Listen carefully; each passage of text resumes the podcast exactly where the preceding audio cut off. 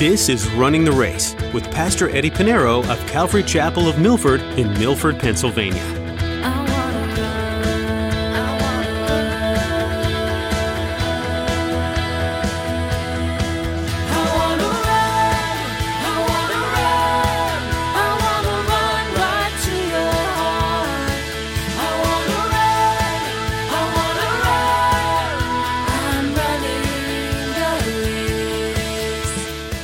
Recorded that Jesus quotes the prophet Isaiah.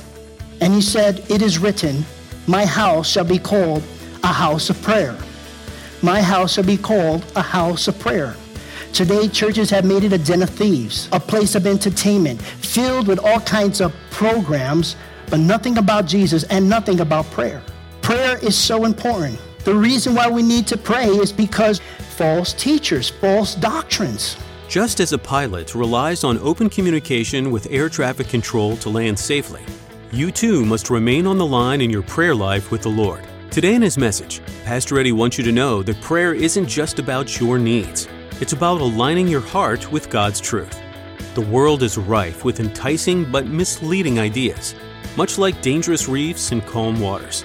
Immerse yourself in prayer and cultivate a discerning spirit. Well, let's join Pastor Eddie in the book of 1 Timothy chapter 2 as he begins his message, Pray for all people.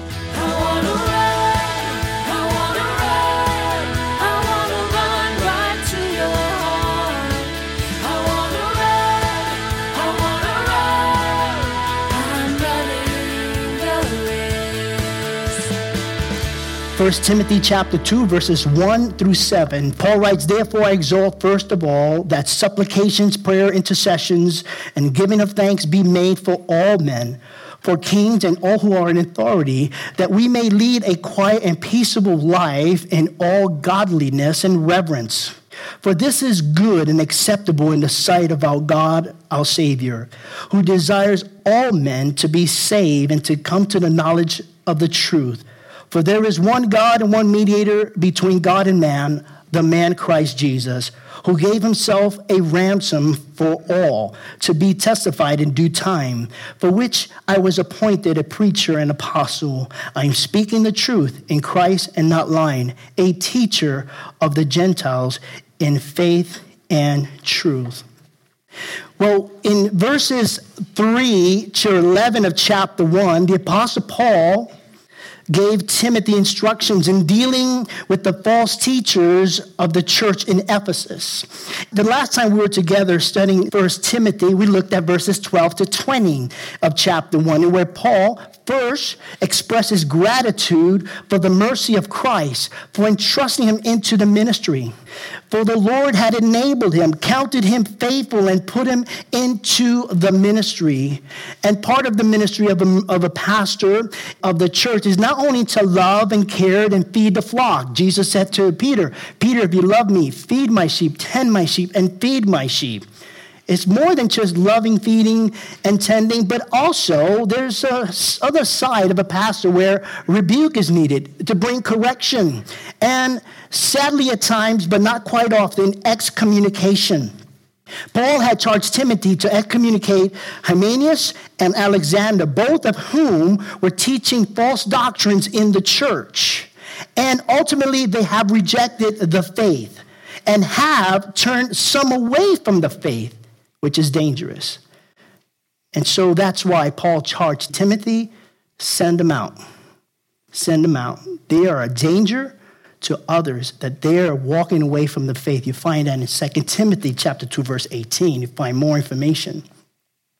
That brings us now to 1 Timothy chapter 2. We're going to look at verses 1 through 7. And when Paul gives Timothy instruction, not only to Timothy, but also to the church and to praying. Pray. So we need to pray for others, pray for everyone. There is not a single person that we should not exclude from our prayer. You know, the most vital part of life of a Christian is prayer. Someone once said prayer is a supernatural yet natural time when the Christians enter into the throne room of heaven and talk with the creator of the universe. Charles Spurgeon said this The ship of prayer may sail through all temptation, doubts, and fear straight up to the throne of God. prayer is so important. Our Lord and Savior Jesus Christ set the example of prayer. Jesus prayed early in the morning, in the middle of the day, and throughout the day, every day. Jesus prayed daily to the Father. Prayer was the heart of Jesus' ministry, so much so that the disciples, they watched Jesus and they asked Jesus in Luke chapter 11, verse 1, he says, Lord, teach us to pray. Teach us to pray. By this time, the disciples witnessed all the miracles that Jesus had performed. They did not say, Jesus, can you teach us how to heal the sick? Can you teach us how to raise the dead? Can you teach us to cast out demons and calm the sea? No, they knew that the power behind Jesus and his ministry was prayer, prayer to the Father. And so they asked the Lord to teach them how to pray. And so Jesus gives the instruction. We know that people call it the Lord's Prayer. Really, it's not the Lord's Prayer, it's really the Lord's instruction in how to pray. But also, Jesus gives instruction how to pray. He sets the example of how to pray, but we also have the helper, the Paracletos, the Holy Spirit, who helps us in prayer. So we are taught how to pray, but we also are being helped to pray. In Romans chapter 8, verse 26 is likewise the Spirit also helps in our weaknesses, for we do not know what we should pray for as we ought, but the Spirit itself makes intercession for us with groaning which cannot be uttered. You know, if you don't know how to pray, pray. You pray. Another quote by Charles Spurgeon, he said, Pray until you can pray. Pray to be helped to pray, and do not give up praying because you cannot pray. For it is when you think you cannot pray, that is when you are praying praying. I can't tell you how powerful our Wednesday night prayer meetings have been coming. You know, I, I have seen us, you know, not only praying for making requests, but we're also praising God and giving thanks for answered prayers. I also have, you know, observed some of the people who just started to pray. And all of a sudden now their prayers are becoming more and more powerful, more and more lengthy. And boy, it sounds like the Psalms. So people are learning how to pray as they come out and pray. And so that's why I encourage. It's very important that we come out and pray corporately. The more and more we pray, the more and more we learn how to pray and we communicate with God. Prayer is so important. Remember that prayer is what was the reason why the church was birthed out in the first place in Acts chapter 1 that, you know, as they were sitting in the upper room in prayer, one accord, the promise of the Holy Spirit came upon them and the church was birthed out. The birth of our church almost 2,000 years ago began because the church was praying. They were obedient to listen to Jesus Christ. Stay in Jerusalem. Do not go anywhere until the promise of the Holy Spirit comes upon thee. Saints, God calls us to pray. The entire Bible, from Genesis to Revelation, is filled with prayer. We serve a living God who's alive and well, and our relationship is with the true and living God involves communication and prayer. What kind of relationship would there be between a man and a woman, a husband and a wife, if there was no communication? We are the bride of Christ. Christ is the bridegroom. We need to have a communication with the Lord. Now, according to many commentaries, commentators, the passage before us, although it deals with prayer in, in general, it, it really points and leans more towards corporate prayer. We'll see a section, a little portion of it when it comes to personal prayers, and we'll see that as we study. So we've read our text. Now let us study our text verse by verse. 1 Timothy chapter 2, verse 1. Let's look at it. It begins with the word therefore. Therefore, whenever you study the Word of God and you come across the word therefore in the Bible, as Bible students, you need to ask yourself, what is therefore, therefore? Therefore, looking at the previous passages of the scripture back in chapter 1. Therefore, because there were false teachers teaching false doctrines, fables, and endless genealogies, causing disputes rather than godly edification, chapter 1, verses 3 through 11. Therefore, because there were those who had been excommunicated from the church because they rejected the faith and had some turn away from the faith, chapter 1, verses 12 to 20. Therefore, Paul writes, Therefore, I exalt first of all that supplication, prayers, intercession, and giving of thanks be made to all men First and foremost, we are called to pray. Way too often the church has placed prayer last on their priority list, last, the least of the ministry within the church. We have placed programs, we have events, gathering, man made ministries. We do this all before prayer. There was a pastor who once said, If I announce a banquet, people will come out of the woodwork to attend. But if I announce a prayer meeting, I'm lucky if the custodian shows up. And you know, that's sad, and it's true. It's sad, but true. The church is not praying. There's some kind of negative thing somehow that was, oh, we're having a prayer meeting. Oh, okay, I'm not there. In the Gospels, the first three Gospels, Matthew, Mark, and Luke, it is recorded that Jesus quotes the prophet Isaiah. And he said, It is written, My house shall be called a house of prayer. My house shall be called a house of prayer. Today, churches have made it a den of thieves, a place of entertainment, filled with all kinds of programs, but nothing about Jesus and nothing about prayer. Prayer is so important. The reason why we need to pray is because false teachers, false doctrines. They are wolves in sheep clothing. They are false teachers creeping into the church, deceiving even the elect of God. And instead of praying, they were entertaining. You know, Satan is really happy when we have a, a the church is filled with all kinds of programs and no prayer. The one thing Satan hates the most is when you pray personally. He hates it when the church gathers together for prayer. Because prayer is what causes us to communicate with God, to be one with God, to seek God for direction and discernment to understand the scriptures, to be filled with the Spirit, so that we will not walk in the flesh. Prayer is the only one way that we could communicate with our God and Savior. That is why when you're kept busy, you're occupied, and you're tired, distracted, you know, okay, I can't go, it's not, it's just too much on my plate. I can't do that Wednesday night. Prayer is vital for the believer in Jesus Christ and for the church. And so here the Apostle Paul tells Pastor Timothy, I exhort, first of all, that supplication, prayers, intercessions, and giving thanks be made for all men. Paul lists for us terms to describe the wide categories of communication with God. Prayer involves supplication. Then there are prayers when you get to that. Intercession and giving of thanks. The first one is supplication. Supplication is praying, is having an earnest or urgent need or needs. It's praying for the needs of others first and then for ourselves. You know, quite often our prayers, the bulk of our prayers is the wants, the needs. We only come to the Lord when we want something. And our prayer is filled with things that we want.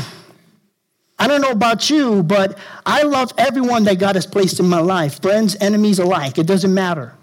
But I have a problem when someone only comes up to me when they want something. You know we all have that person in our life. It could be a family member. They only come to you when they want something. They really don't look out for you or care about you. They don't even say good morning. Hey, do you have $20?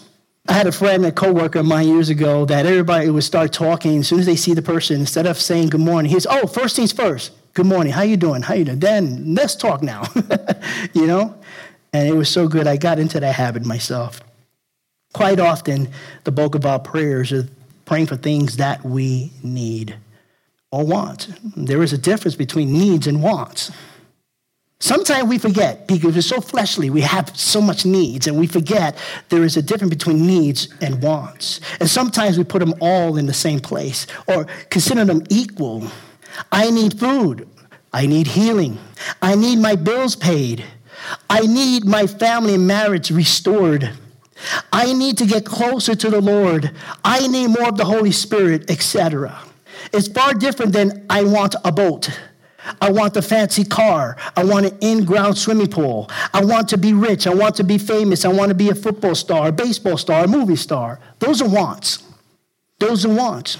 Now, God will not always give you what you want, but He always give you what you need.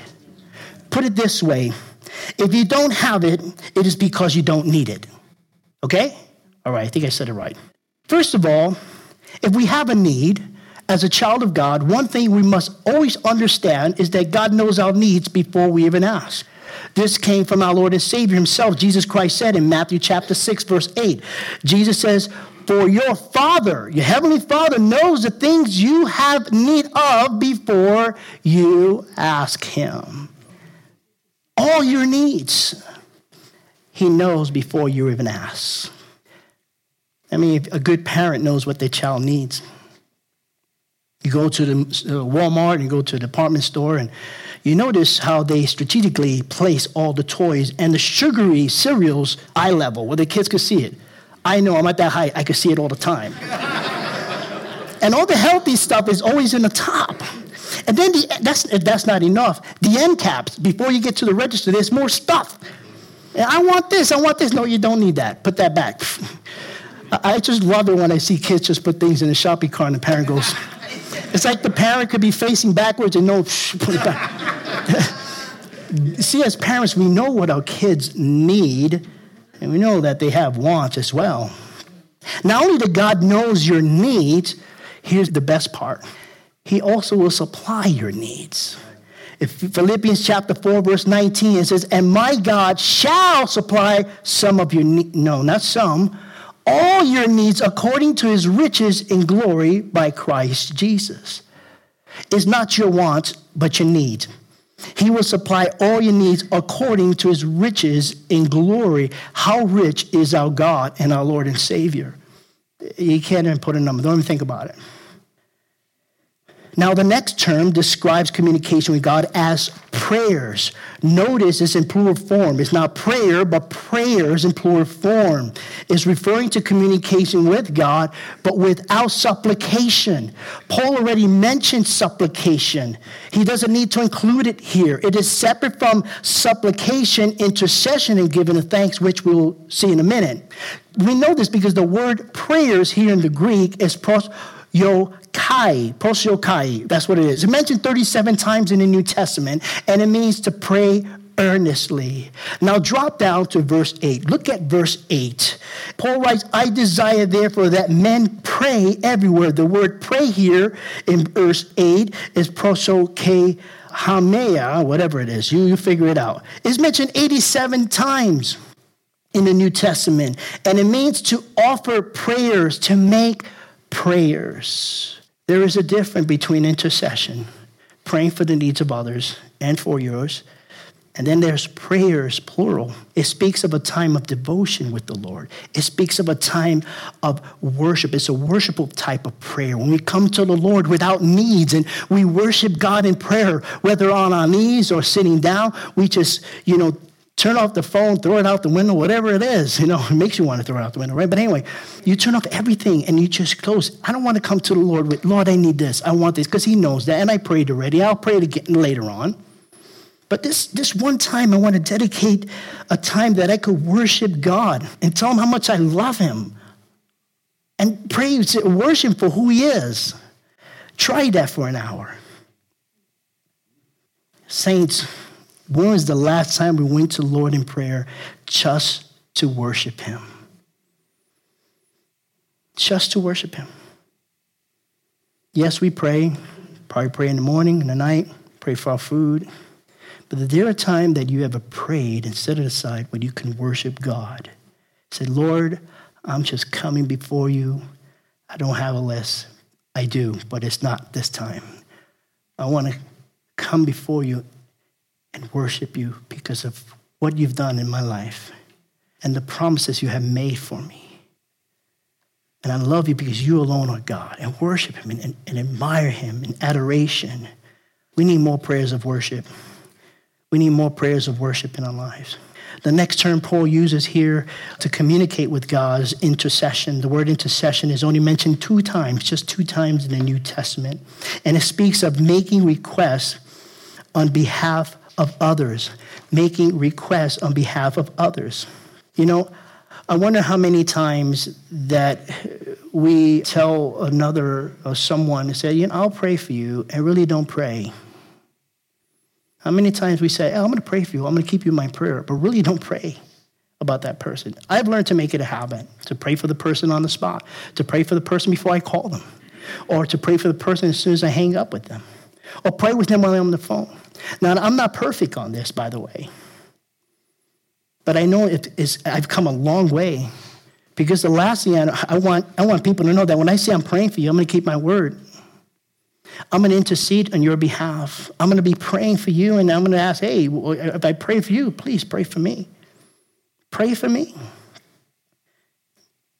You know, before we make requests for other needs, for our needs, we need to make the request for the needs of others and find time in our prayer to go before God on behalf of others. We know there are a lot of people hurting. You know, if, if you were just to think of one person in your mind right now, you know there's a person hurting. That's the person you ought to be interceding for. You know, the problem is that we think that things happen just because it happened. Oh, it just ended up uh, good on your behalf. You're just, you know, we don't believe in luck. Oh, you're just lucky. No, it's because we prayed. I know some people that were healed and they get healed and they say, Oh, I was healed because I took this, I did this. No, you were healed because we prayed for you. You were healed because we prayed for you. Yes, the Lord may use those things, but I never give, you know, doctors, I'm thankful for doctors, I'm thankful for medication, but I never give them the glory if, if, if, if I get healed. God gets the glory. God gets the glory. The final term Paul uses here Communicating with God is giving thanks. Giving thanks is an essential part of our relationship with Christ. Giving thanks to God. And it also could be a part of worship. As we worship God, we give thanks to the Lord. It says, those that lack a basic sense of gratitude in their lives lack a basic Christian virtue. We need to be grateful people. You know, if we use the scriptures as a guide as to knowing how often people do give thanks to the Lord, uh, using uh, Luke chapter 17, when Jesus healed that 10 men that had leprosy. If we use that as a guide, nine out of 10 people would not give thanks to the Lord, but just one. After Jesus healed these 10 men with leprosy, an incurable disease in those days, only one came to Jesus with a loud voice, glorifying God, fell on his face at the feet of Christ and gave him thanks. Then Jesus says, Were there not nine others? Were there not ten that I healed? And where are the other nine? I think it's in scripture to let us know hey, people are forgetful in giving thanks to the Lord to be thankful. We should be thankful all the time, every minute, every day, because we have Jesus Christ, our Lord and Savior, and He has saved us and has given us eternal life.